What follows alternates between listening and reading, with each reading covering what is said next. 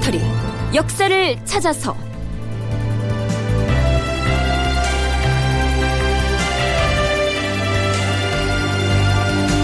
제 571편 대간의 세력 확장과 성종과의 갈등. 극본 이상락 연출 김태성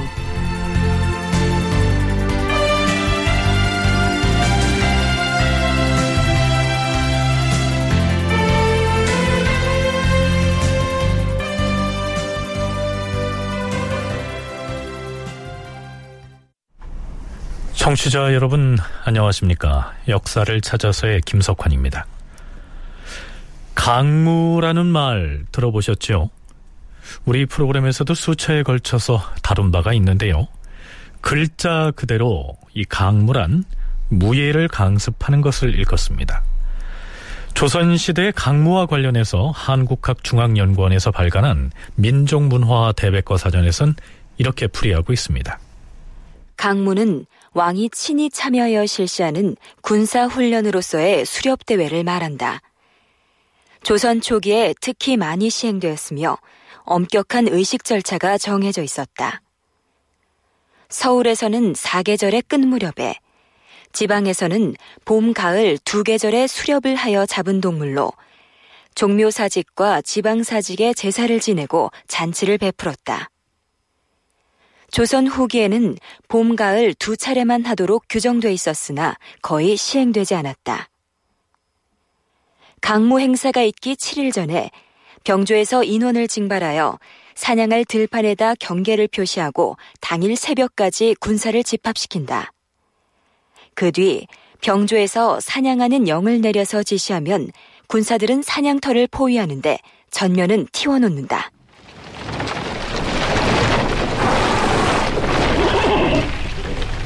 왕의 수레가 사냥터에 이르면 사냥이 시작된다. 주상 전하께서 강무장에 임하시었다. 북을 올려라.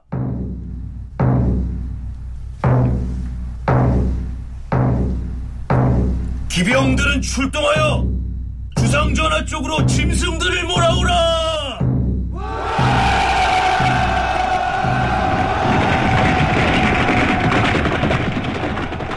주상 전하, 활과 화살을 받으시옵소서. 기병과 몰입군들이 짐승을 몰아오면 병조에서 활과 화살을 임금께 올리는데 반드시 임금이 세 마리의 짐승을 쏜 후에 여러 왕자들이 이어서 활을 쏘고 그 다음에 장수와 군사들이 차례로 쏜다. 자, 이렇듯 강무에 관련된 의례와 절차들이 모두 국조 5례에 의해 올라 있습니다. 앞에서 강무가 조선 초기에 가장 활발하게 시행됐다라고 했는데요. 조선 왕조실록을 보면 세종 때를 제외하고는 성종 치세의 강무와 관련된 기사가 가장 많이 등장합니다. 그 중에 한 대목을 살펴보죠. 성종 12년 11월 6일 임금이 경연에 나아갔다. 사헌부 장령 김학기가 임금에게 사냥을 정지할 것을 청하였다. 임금이 좌우에게 의견을 물었는데 영의정 정창수는 이렇게 대답하였다. 전하, 세종조에도 임금이 사냥을 자주 한다 하여 말들이 많았사옵니다. 하오나 세종께서는 강물을 자주 하지 않으면 군사들이 말을 기르고 기병들이 장구를 갖추어 정지하는 것을 못하게 된다.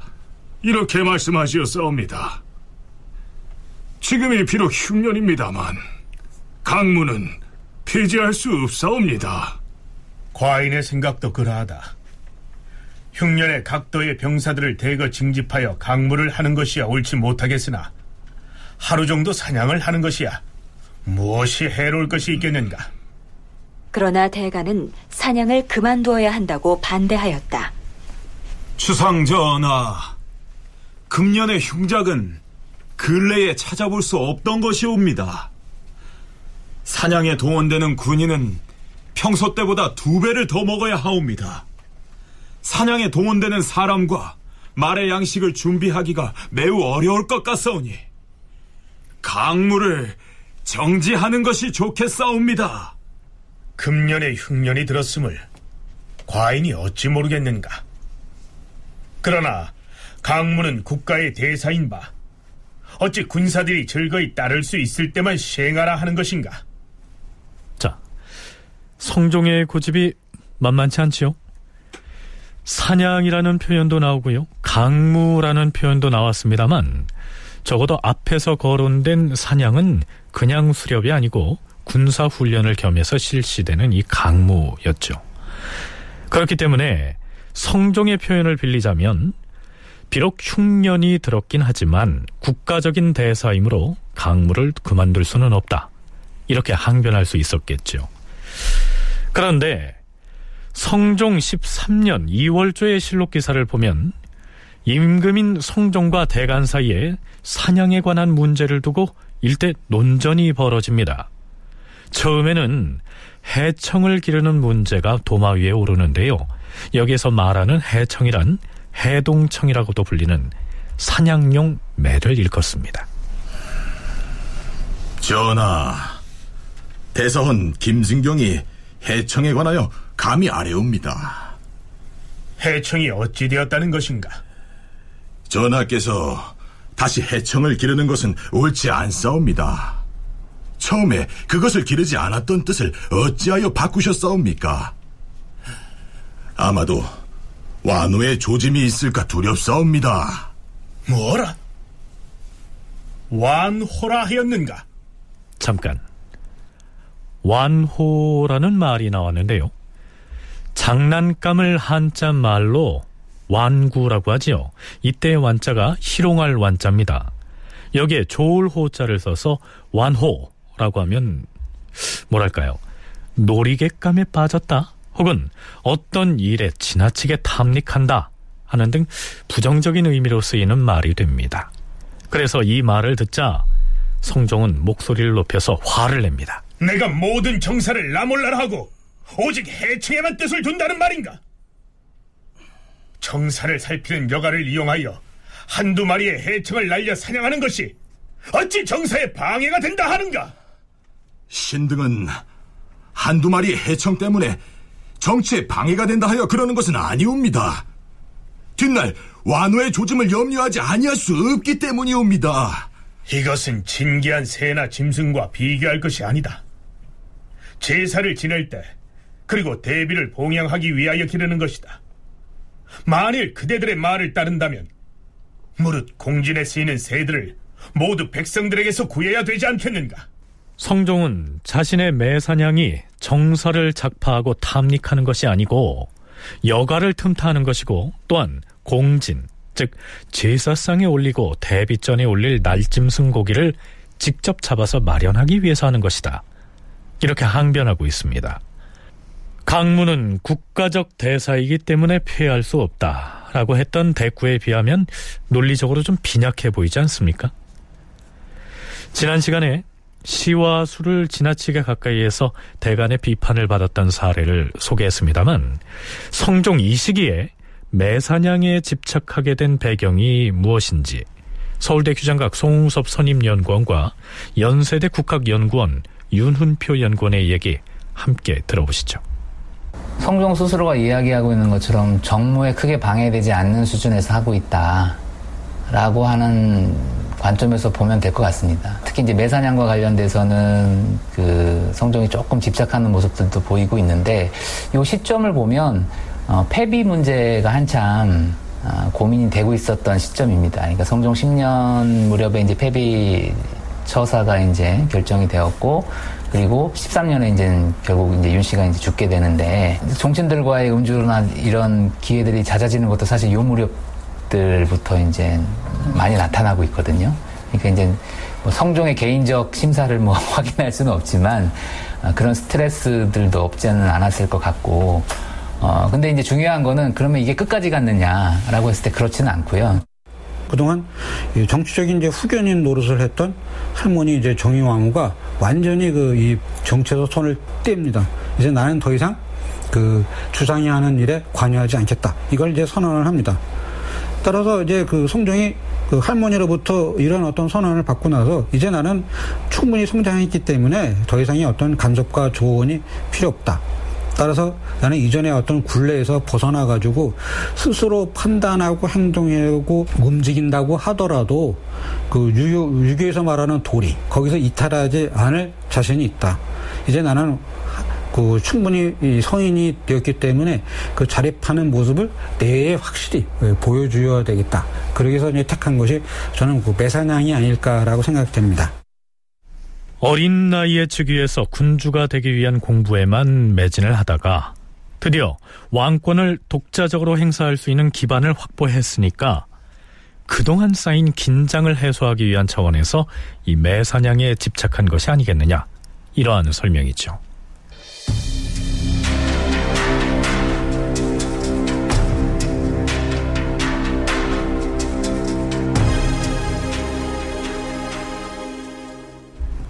자, 그런데요. 성종은 사헌부나 사간원의 간관들이 뭐라 하건 말건 매사냥을 그만둘 기색을 보이지 않습니다. 대사헌 김승경의 간원이 있고 난 바로 그 다음 날 성종은 이렇게 말하지요. 대간에서 과인에게 매를 날려 사냥하는 것이 잘못이라고 말하였다. 그러나 때에 따라서 매 사냥하는 것이 무엇이 그리 해롭겠는가? 오늘 저녁 경연을 마친 다음에는 호원에서 매를 날려 사냥을 할 것이다. 성종이 이처럼 매사냥을 밀어붙이자 언관들의 간언도 더욱 날카로워지고 성종의 대응 또한 거칠어집니다. 성종 13년 2월 19일 이번엔 홍문관 관원들이 나섭니다. 주상 전하, 서경의 오자지가를 보면 안으로 여색에 빠지고 밖으로 새사냥에 빠진다는 말이 있사온데 그것은 모든 정사를 저버리는 경우에만 그리 말하는 것은 아니옵니다.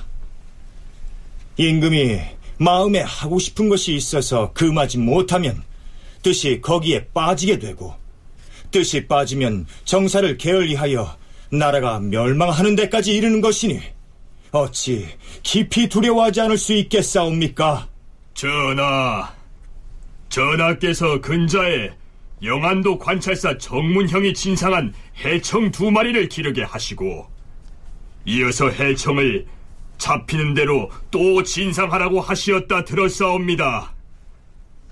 전하께서 왕위에 오르신 이래로 법도를 준행하고 사냥을 일삼은 일이 없었사온데 정문형 같은 무리들이 임금의 비위를 맞추려고 틈을 기다리는 것을 헤아리지 아니하시고 어찌 더 계속하여 진상하라는 명령까지 내릴 수가 있사옵니까? 이는 정문영의 계책에 들어맞은 것이어서 앞으로 그것을 본받는 자들이 장차 정문영보다 더 심한 자가 있을 것이니 어찌 그 배단을 단절할 수 있겠사옵니까?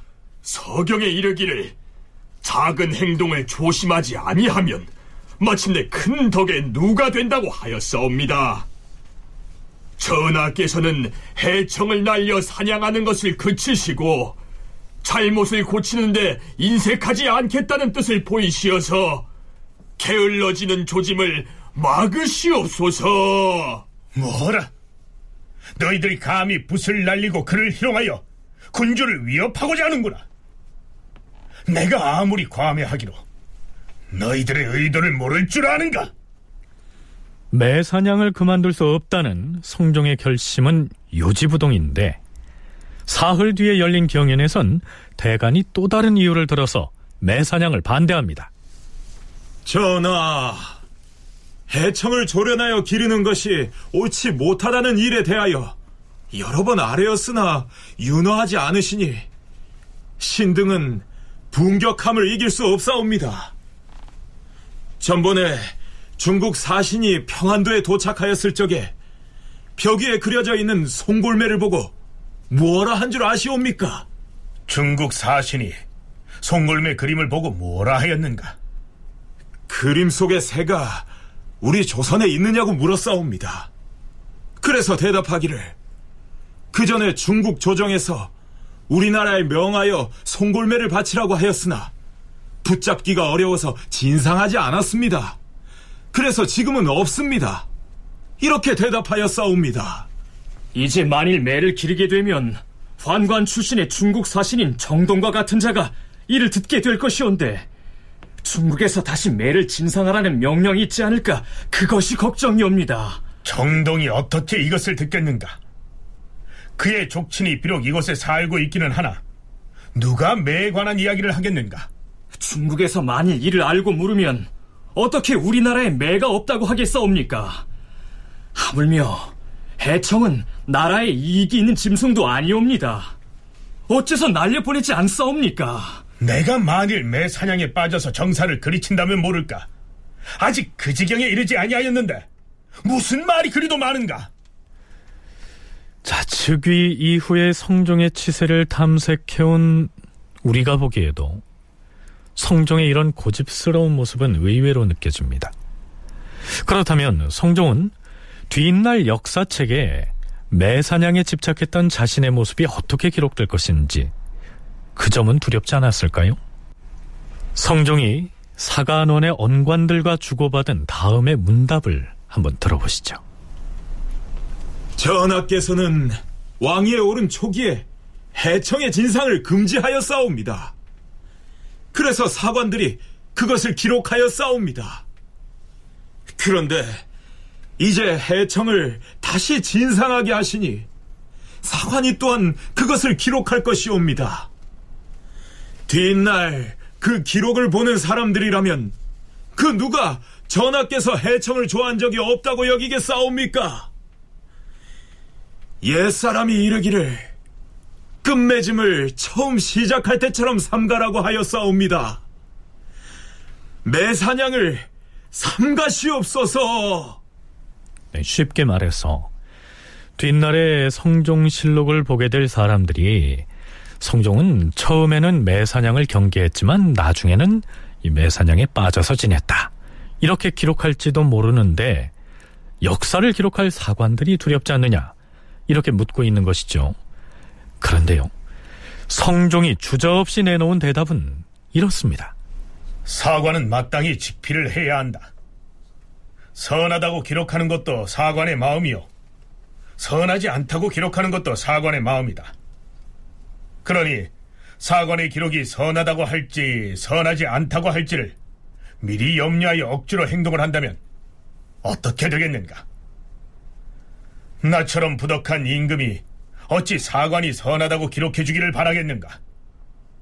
이것은 사관의 직필이 어떠한가에 달렸을 뿐이다.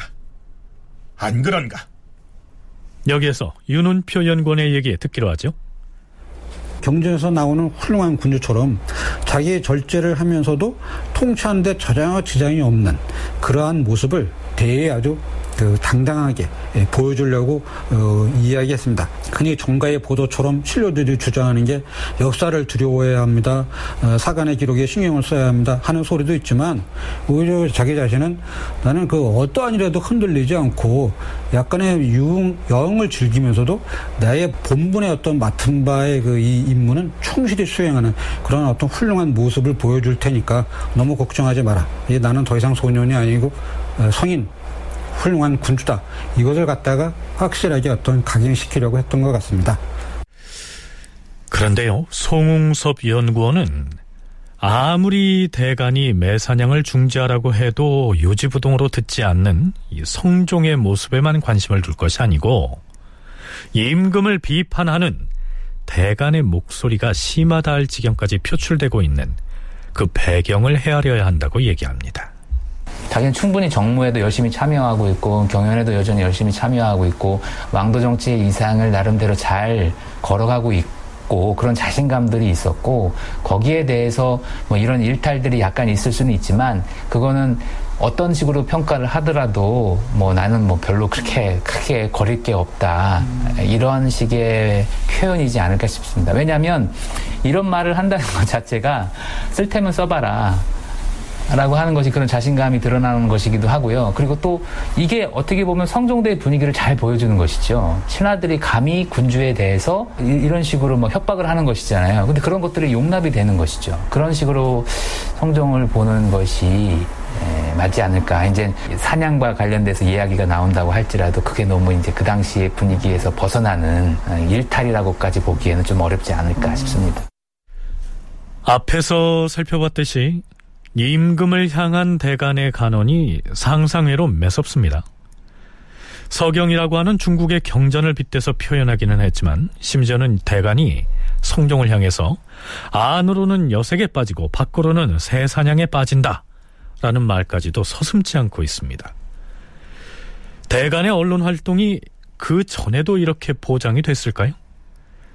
성종이 왕위에 즉위한 직후인 성종 2년 1월 22일 중국에서 불경을 사오는 문제를 두고 사헌부에서 정희 왕후에게 불가하다는 간언을 올립니다.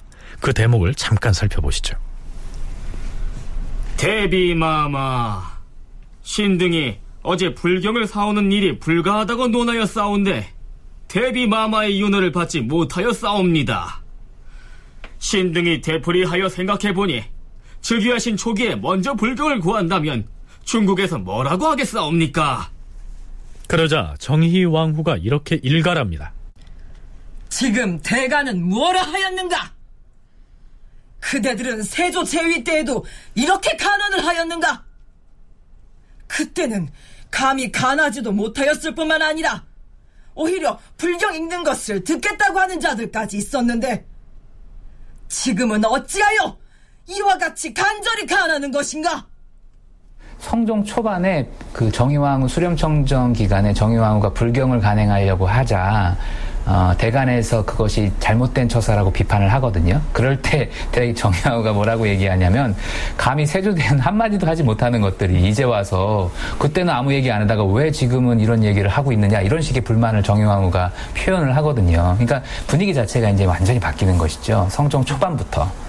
그리고 이런 얘기들을 할 수 있는 것은 그런 분위기 속에서 언론이 좀 자유로워질 수 있는 분위기에서 나오는 어, 것이다 얘기할 수 있습니다. 정희 왕후가 대간을 향해서 똑같은 불사에 관한 일인데 세조 때에는 감히 간언을 올릴 엄두도 못 내더니 왜 이제 와서 극력 반대의 목소리를 내느냐 이렇게 공박하고 있는 것이죠. 그런데 성종이 친정을 시작해서 강력한 왕권을 행사하는 시기인 성종 13년 무렵에 이르러서도 매사냥과 관련해서 사헌부와 사간원의 간관들은 물론 홍문관까지 나서서 임금에게 격렬하게 반대의 목소리를 내고 있다는 것. 이것은 성종 때의 언론의 자유가 그만큼 보장됐다는 반증이 아니겠느냐. 이러한 분석입니다.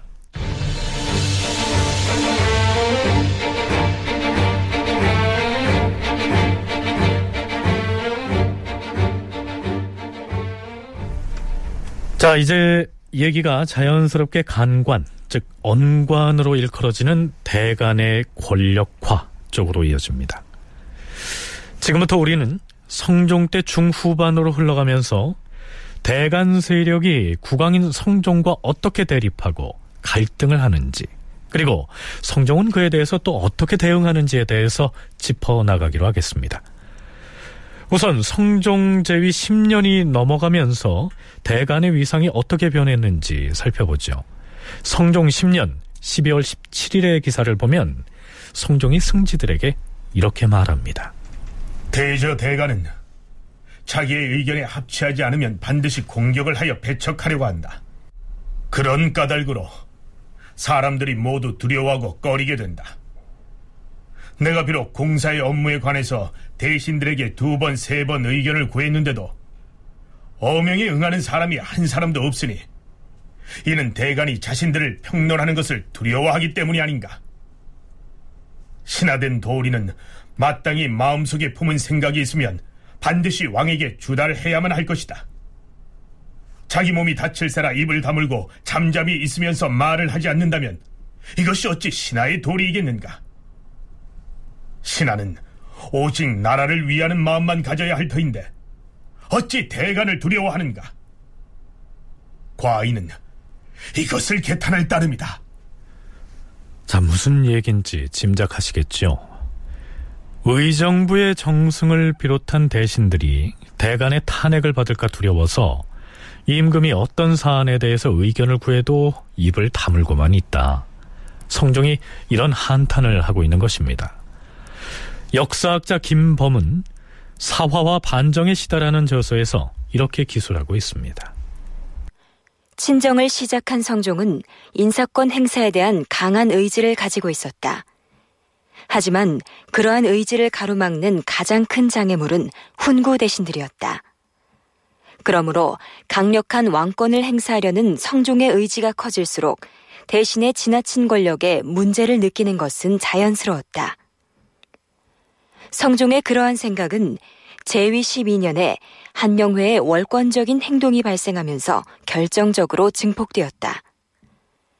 성종은 대간의 강기한 언론을 칭찬하고 촉구했으며 성종의 이러한 지원에 힘입어서 대간은 발언의 횟수를 크게 늘리면서 괄목할 만한 성장을 보여주었다. 그러니까 성종은 한명회 등 훈구 대신들의 권력이 비대했을 때에는 대간을 칭찬하고 육성해서 그들을 견제하게 했는데 이제는 대신들이 대간의 위세에 눌려서 제할 말을 못한다면서 대간을 견제하는 자세를 취하고 있는 것입니다. 윤원표 연구원은 이것이 바로 성종의 정치술이었다. 이렇게 얘기합니다. 그 스스로 뭐 이 힘에 의해서 군주가 된 게 아니라 일종의 어떤 정치적인 막구 협상을 통해서 왕이 됐기 때문에 아무래도 그 신하 신료들이 그 이 성정에 대한 어떤 믿음 이런 게 아주 굳건하지는 못했던 거죠. 그럼 여기서 탈피하려면 무엇을 줘야 되는가 이거를 이제 고민을 했는데 대신 대간 모두에게 군주인 자신의 어떤 확고한 인상 이걸 심어주기 위해서는 어떻게 해야 되느냐 그건 뭐냐면 대신과 대간 양쪽에서 서로 막 충돌하고 싸울 때 이때 조종하는 군주의 모습 양쪽에 대해서 너희가 잘못하고 너희가 뭐가 문제고 또 이렇게 하면 안 되고 너희들의 어떤 그 지금 지적하는 것들에 여러 가지 문제가 있으니까 내 입장에서 본다면 이렇게 그 이 정책을 피면 모든 것이 다 해결될 수 있다. 이런 어떤 조종자의 입장, 이 조종자의 입장을 통해서 군주가 갖고 있는 유신을 갖다가 과시하려고 했던 것. 그런데 성종의 지원 혹은 육성책에 의해서 발언의 강도를 키워왔던 대간 세력이 임금에게까지 월권을 하려는 조짐이 생겨나게 됩니다. 이때부터 대간과 성종 사이에 갈등이 생기게 됐던 것인데요. 성종 10년 9월 4일 성종은 종친들의 활쏘기를 관람합니다. 그 자리에서 사관이 들어오지 못하게 했던 모양인데요. 그러자 사헌부에서 상언을 합니다. 전하, 활 쏘는 것을 구경하시는 것이 비록 물을 숭상하는 것이라고 하더라도 이것은 놀이와 유사한 것이온데 전하께서 이처럼 번거롭게 자주 활 쏘는 것을 구경하시면 신하들이 승부를 다투는 과정에서 혹시 전하께 신뢰됨이 있을까 두렵사옵니다. 과인이 활 쏘는 것을 관람하는 것이 옳지 못한 일도 아닌데 구태여 하지 말도록 청하고 있으니 내가 이를 꾸짖고자 하나 언간이기 때문에 결단하지 아니하는 것이니 그만 물러가라. 전하께서는 활 쏘는 것을 구경하는 일이 자주 일사온데 그 자리에 사관도 입시하지 못하게 하시니 신득은 옳지 않다고 생각하옵니다. 물러가라지 않느냐? 자, 아마 이때쯤 되면 성종이 대간을 너무 키워줬다고 후회를 하고 있지는 않았을까요? 사관이라고 하는 사람들의 업무는 왕의 공식적인 활동들에 대해서 직접 보고 그거에 대해서 이제 글을 남기는 것이 사관의 업무죠. 이제 종친들과의 연애라고 하는 것도 어떻게 보면 국왕의 그 사관의 입장에서는 참여해야 되는 대상으로 이제 인식이 됐던 건데 그런 것들이 이제 거부되자 자연스럽게 대관에서 어, 왕이 사관의 입시를 거부하는 것이 잘못됐다라고 얘기하는 것이고 성종의 입장에서 봤을 때는 아, 너무 좀 지나치지 않나 본인이 생각했을 때는 스스로 그런 것들을 컨트롤할 수 있다라고 하는 범위 안에서 이루어지고 있는 일들에 대해서 어, 이렇게 사강을 계속 일거수일투족을 막 그런 연애의 자리까지도 다 들어보내서 자연스럽게 여러 가지 이야기가 나올 수도 있고 그런 것들이 사관이 또 이제 적으면 그 다음부터는 성종이 건드릴 수 없는 부분이 되는 것이죠. 하지만 아무리 대간이 귀에 거슬리는 간언을 해서 심기를 불편하게 해도 성종은 언관을 직접 처벌하는 등의 탄압은 하지 않은 것으로 실록에 나타납니다.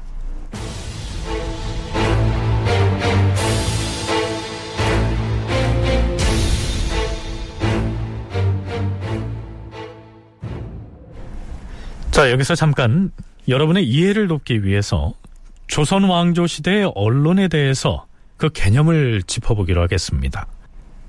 현대 사회에서 언론이라고 하면 신문과 방송 등의 매체를 연상하게 하는데요. 왕조 시대의 언론의 역할은 국가기관에서만 담당했습니다. 송웅섭 연구원의 설명 들어보시죠. 조선시대에는 사관원과 사헌부라고 하는 아, 두 기관이 있었습니다. 그래서 사헌부는 신료들의 비리나 이런 문제들을 적발하는 감찰 기능까지 겸하고 있었고 사관원은 왕의 잘못을 아, 비판하고 간쟁하는 그런 역할을 담당하고 있었던 부서죠. 그래서 국정에 대해서 뭔가 문제가 있을 때 또는 또 비리, 대신들의 비리나 이런 부분들에 대해서 사관원과 사원부에서 어, 탄핵하고 어, 문제를 제기하는 것을 보통 언론을 행사한다라고 이제 얘기를 하고 있습니다. 이게 이제 조선시대 언론의 기본적인 모습이라고 얘기할 수 있습니다. 그래서 이러한 사관원과 공식적인 사원부와 같은 이 공식적 언론 기관을 따로 두고 있었다는 점에서 어, 조선은 전형적인 그 유교 국가의 그 관료 제도를 수용하고 있었다라고 얘기할 수 있는데 이것이 중국보다도 훨씬 더, 더 적극적으로 표현되는 면모가 있습니다. 사헌부와 사관원 등의 국가기관에서 언론을 행사했기 때문에 글자 그대로 말하자면 관제 언론이었지만 우리가 살펴봤듯이 그 활동에 있어서는 오히려 정치 권력이나 자본 권력에 예속돼서 제 역할을 못하고 있는 요즘의 일부 민간 언론보다 조선시대의 언론이 본연의 역할을 훨씬 더 잘하고 있었다. 이렇게 볼 수 있지 않을까요? 자, 그건 그렇고요. 그렇다면 성종 때의 경우 이전과는 이 언론 환경이 어떻게 달라졌을까요? 성종이 즉위를 한 다음에 그 예종대라든가 또는 심지어는 이제 더 나가서 이제 세조대랑 비교해 봤을 때 초반부터 언론의 양들이 늘어나는 걸 볼 수 있거든요. 이거는 그만큼 어, 언론 기구가 적극적으로 목소리를 낼 수 있는 기재들이 많이 만들어져 있었고 그런 것들이 적절한 시기가 되면 이제 본격적으로 이제 나오는 것이죠. 세종 후반에도 사실 비슷한 양상이라고 얘기할 수 있고요. 그러니까 이런 상황에서 성종 초반에 언론을 제기하는 목소리들이 늘어나고 있었고 성종은 그런 것들을 상대적으로 잘 받아들여서 시행할 것들은 시행을 하고 또 신하들의 입장에서 봤을 때는 아무리 원상들이 권력을 많이 갖고 있었다 할지라도 신하들 스스로가 언론을 제약할 수는 없습니다.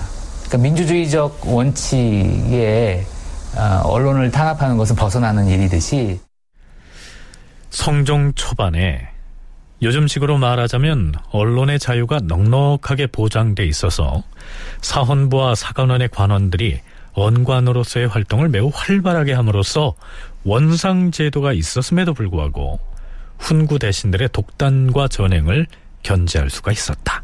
이런 얘기입니다. 그런데요. 성종 10년을 넘어서 후반으로 갈수록 대간과 임금인 성종이 서로 부딪혀서 충돌하는 사례들이 빈번하게 발생합니다. 신료들은 적극적으로 언론을 열고 그런 기회를 통해서 하정이 상달되는 국가의 여러 가지 문제들이 국왕에게 전달되는 이것 자체가 유교적 이상이었기 때문에 신하들 스스로가 원상이라고 할지라도 언론 자체를 막을 수 있는 그러한 권한은 없었던 것이죠. 그러니까 이러한 여러 가지 복합적인 사항들이 이제 어우러지면서 성종 초반부터 언론이 활성화되는 부분들이 있었고요. 근데 문제는 뭐냐면 그렇게 활성화되는 언론을 어느 정도까지 용인할 것인가가 결국은 이제 충돌의 소지가 있었던 것이죠. 이전에 비해서 언론이 자유로워지고 대간에서 목소리들을 많이 내고 있는데 성종도 그런 것들을 처음에는 잘 수용을 하다가 점점 자기의 주관이 뚜렷해지고 자신이 원하는 방식대로 국정을 이제 이루려고 할때 아, 대간에서 그런 것들을 비판할 때 충돌이 생기는 것입니다. 더구나 성종은 세종 시기의 집현전에 해당하는 홍문관을 부활했는데요. 이 홍문관 역시 언론의 기능을 수행함으로써 사헌부, 사관원과 더불어서 언론 3사의 진용을 갖추게 됩니다.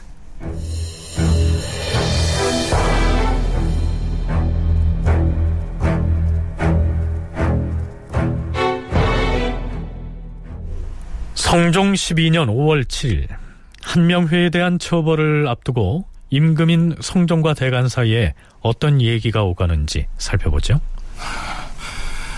주상전하, 대간에서 바야흐로 죄를 논하고 있는데도 한 명에는 뻔뻔스러운 얼굴로 출사를 하고 있사오니 이것은 불가한 일이옵니다.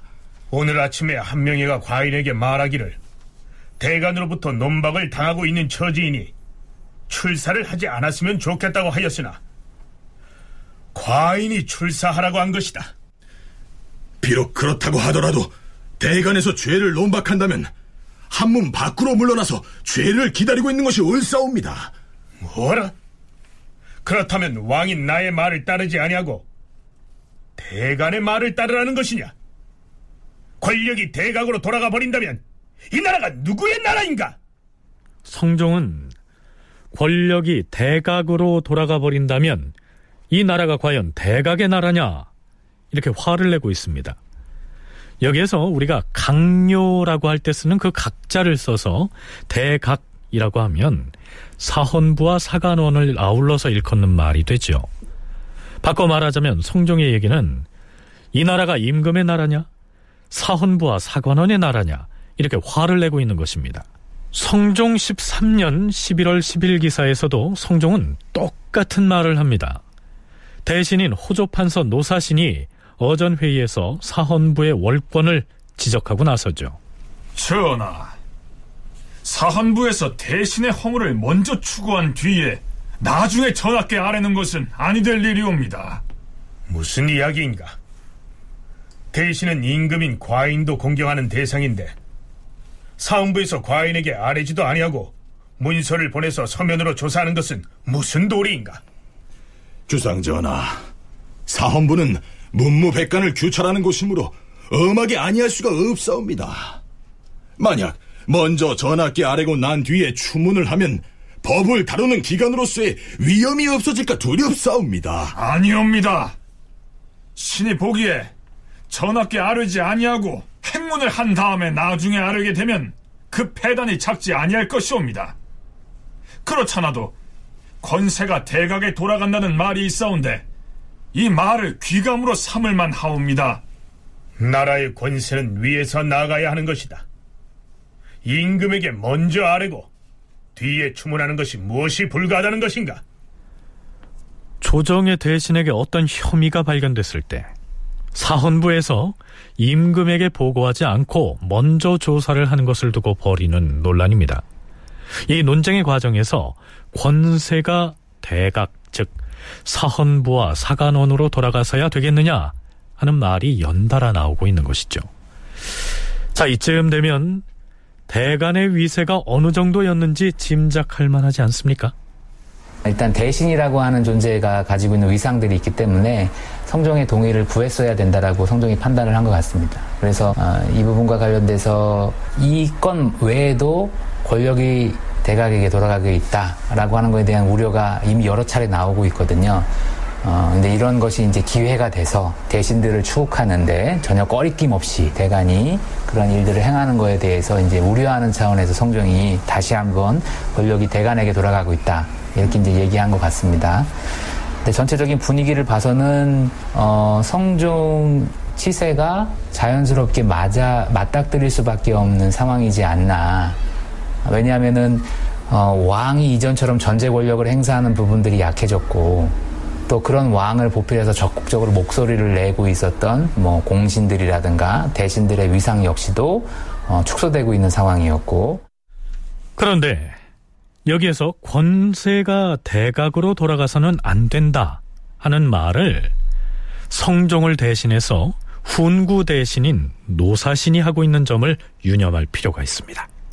양쪽이 단합해서 왕한테 도전한다고 할까 일종의 어떤 그 위압을 가하는 것을 막기 위해서는 그 대신과 그 대관들이 상호 그 견제를 해가지고 양쪽끼리 이렇게 팽팽하게 어떤 그 균형을 이루어야지만이 그 위에서 임금이 충분히 조정자의 역할을 할 수가 있는 거죠. 에, 그런 점에서 본다면 어느 한쪽에 섣불로 임금이 힘을 주고서는 안 됩니다. 그렇게 되면 위험하게 되죠. 그 송정에게는 이 조종자의 역할이 매우 그 중요했는데 그 그런 점에서는 나름대로의 능력을 발휘했습니다. 이 대간이 너무 강하게 나오면 노사신 같은 대신들을 이용해 가지고 적절하게 견제합니다. 노사신의 어떤 입에서 그 권세가 대각에 돌아간다. 이렇게 돼 가지고 그 전체 그 위협을 갖다가 이제 가하게 되는 거죠. 한명회 등의 훈구 대신들이 대간의 위세에 눌려 있는 상황에서도 대신인 노사신이 나서서 이 대간을 견제하는 발언을 하는 것 자체가 성종이 이미 양쪽 세력의 조정자 역할을 자임하고 있으므로 볼 수가 있는 것이다. 윤은표 연구원의 분석이 그러합니다. 사정이 이렇게 되자 성종의 말만 믿고 조정에 출사했던 한명회도 주춤거리면서 물러서는 모양새를 취하죠. 전하, 대간의 말이 옳사옵니다. 소신이 배우지 못하여 학술이 없는 탓에 잘못 생각했던 것이 이 지경에 이르러 싸웁니다. 자, 어찌됐든 권력이라고 하는 것은 위에서 나와야 옳지 대각 즉 사헌부나 사간원에서 나와서야 되겠느냐라고 말한 성종의 발언을 통해서 한명회 등으로 대표되는 훈구 대신들의 위축과 대간의 득세를 짐작할 만합니다.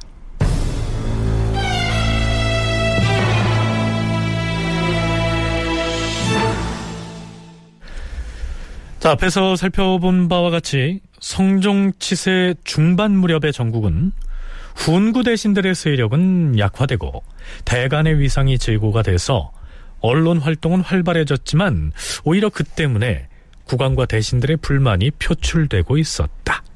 이렇게 정리할 수가 있겠죠. 그런데요. 이러한 상황을 상징적으로 잘 나타내주는 사건이 바로 송영이라고 하는 사람의 인사 발령을 둘러싼 논쟁입니다. 성종 12년 12월 13일에 성종은 인사를 단행합니다. 그 내용은 이렇죠. 이승원을 한성부 판윤으로, 김승경을 사헌부 대사원으로, 조익정을 한성부 좌윤으로, 한한을 한성부 우윤으로, 이길보를 승정원 도승지로, 노공필을 승정원 좌승지로, 이세좌를 승정원 우승지로, 성준을 승정원 좌부승지로, 김세적을 승정원 우부승지로, 오순을 승정원 동부승지로 임명하고 이명숭을 사헌부 지비로 박형문과 송영을 사헌부 장령으로 임명하였으며 자 이렇게 인사 발령을 했는데요. 간관들 사이에서 인사 대상이 된한 사람을 놓고 여러 말이 나오기 시작합니다. 이 한성부 판윤하고 사원부 대사원도 바뀌었네 저. 음, 글쎄 말이야. 승정원 도승지도 바뀌었는데 뭐. 에휴, 진급한 사람들은 좋겠다. 아이, 저, 그런데 저건 뭔가? 어, 어, 어? 사원부 관리 인사 말이야. 사원부가 왜? 이명순이 사원부 지비가 됐고 박형문이 사원부 장령에 제수됐는데 무슨 문제가 있나? 아니 그게 아니라 사헌부 장령에 임명된 또 한 사람 송영 말인가? 그래 송영 아니 저자가 어떻게 청요직인 사헌부 관리로 제수될 수 있다는 것이지? 아니 송영이 사헌부에 들어오면 안 되나? 아 이게 송영이 누구야? 난신적자 연좌된 송현수의 조카 아닌가? 맞아 이건 안 될 일이지 어째 난신적자에 연좌된 사람이 사헌부에 들어와서 대간의직을 수행할 수 있단 말인가? 가자고 가서 의논을 한 다음에 전하게 손을 올리자고. 그렇자고. 안 되지. 자, 아닌 게 아니고요. 그 이튿날 사간원에서 송영에 대한 인사 초래를 요구하고 나섭니다. 전하, 난신에게 연좌된 사람은 통반직에 서용하지 못하도록 법에서 정하고 있사옵니다. 하운데 지금 사헌부 장령에 제수된 송영은 곧 난신인 송현수의 조카이옵니다. 사헌부 장령을 다른 사람으로 개차하시옵소서. 다른 사람으로 개차하시옵소서. 난신에게 연좌된 사람의 조카이기 때문에 대간직을 수행하게 해서는 아니 된다는 것인가? 그러하옵니다, 주상전하. 과인은 그대들의 주청을 윤호하지 아니할 것이다. 난신 적자에 연좌된 사람의 일가 부치는 대간직을 수행해서는 아니 되옵니다. 다른 사람으로 개차하시옵소서 전하. 개차하시옵소서 전하. 아니 된다고 하지 않았는가?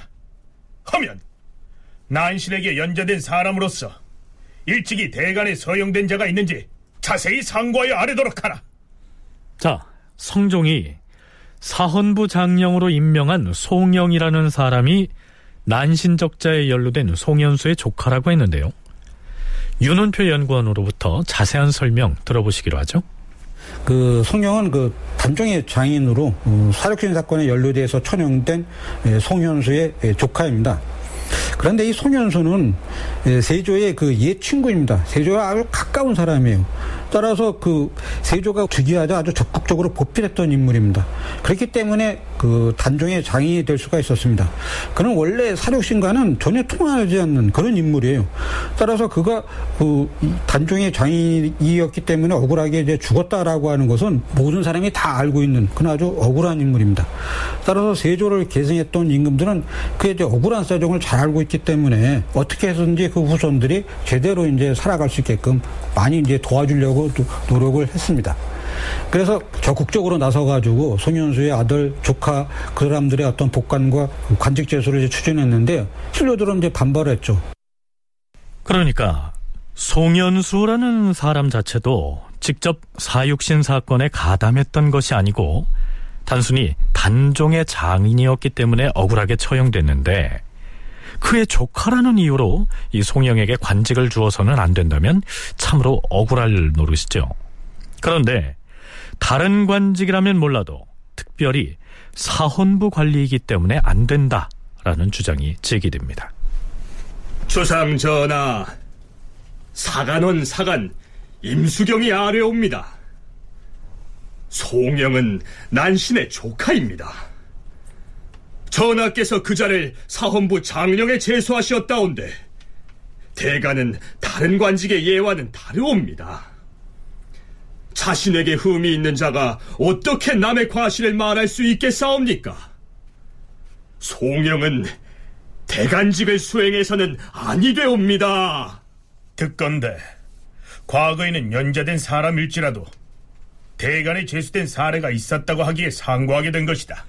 전하, 사헌부 장령으로 제수된 자 중에 박형문 역시 난신과 연좌된 자로서 이미 전에 사간원이 사헌부와 합사하여 불가하다고 논박하였사옵니다.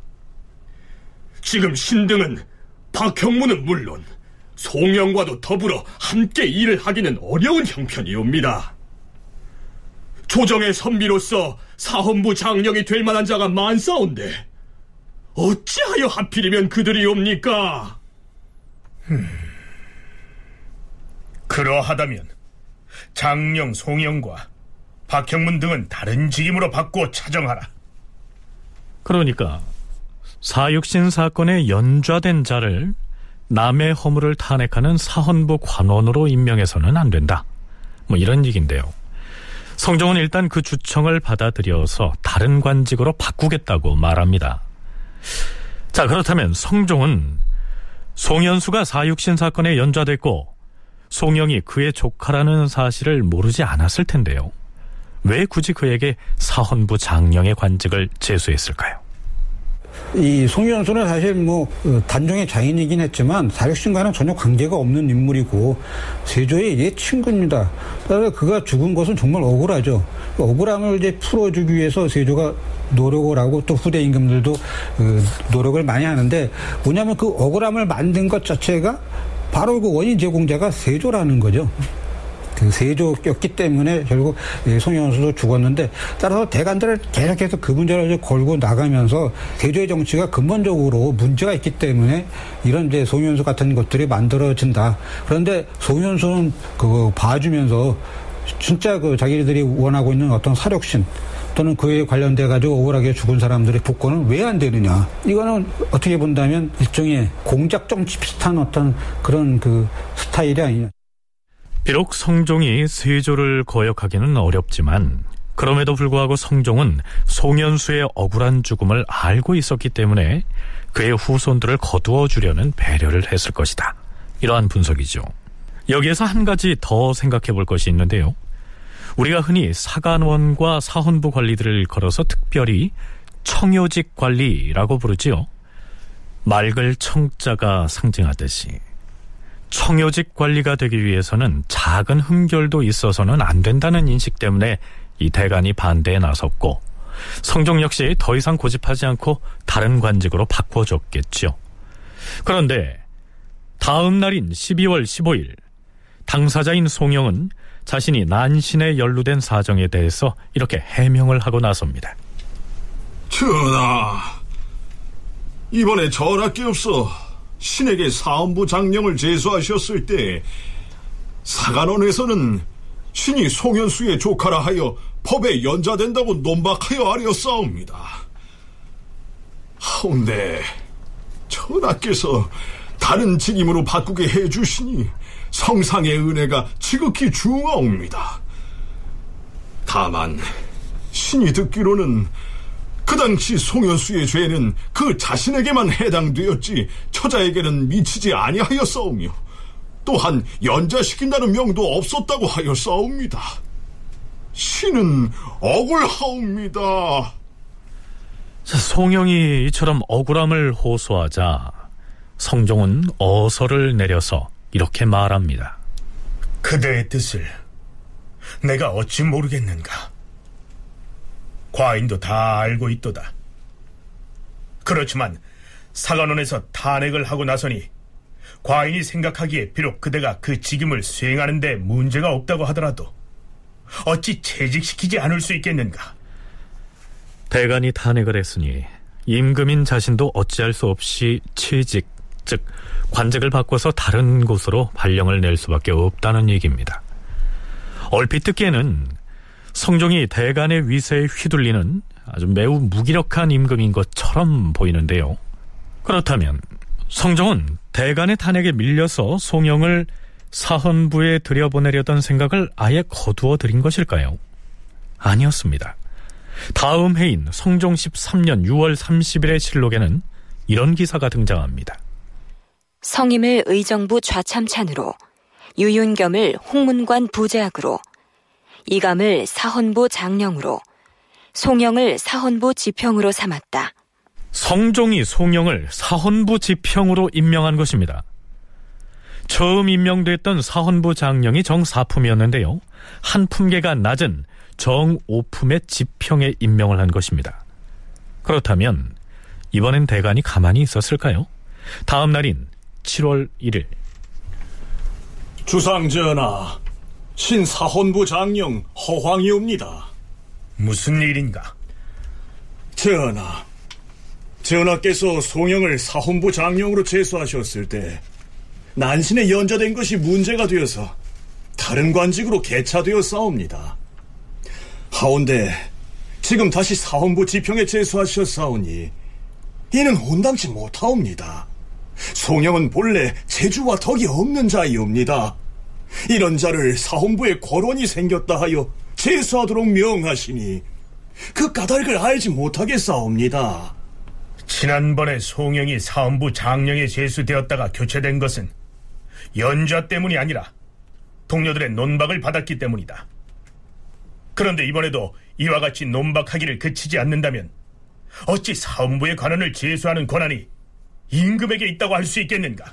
전하, 사헌부는 조정의 법도인데 어찌 허물이 있는 자를 드릴 수 있겠사옵니까?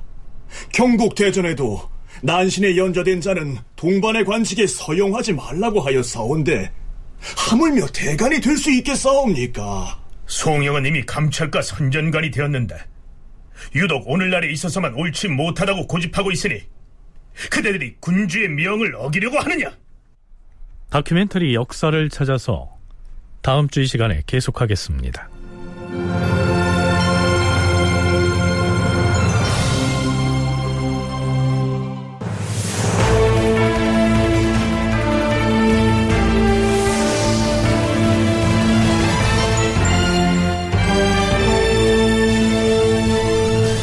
다큐멘터리 역사를 찾아서 제 571편 대간의 세력 확장과 성종과의 갈등 이상락 극본 김태성 연출로 보내드렸습니다.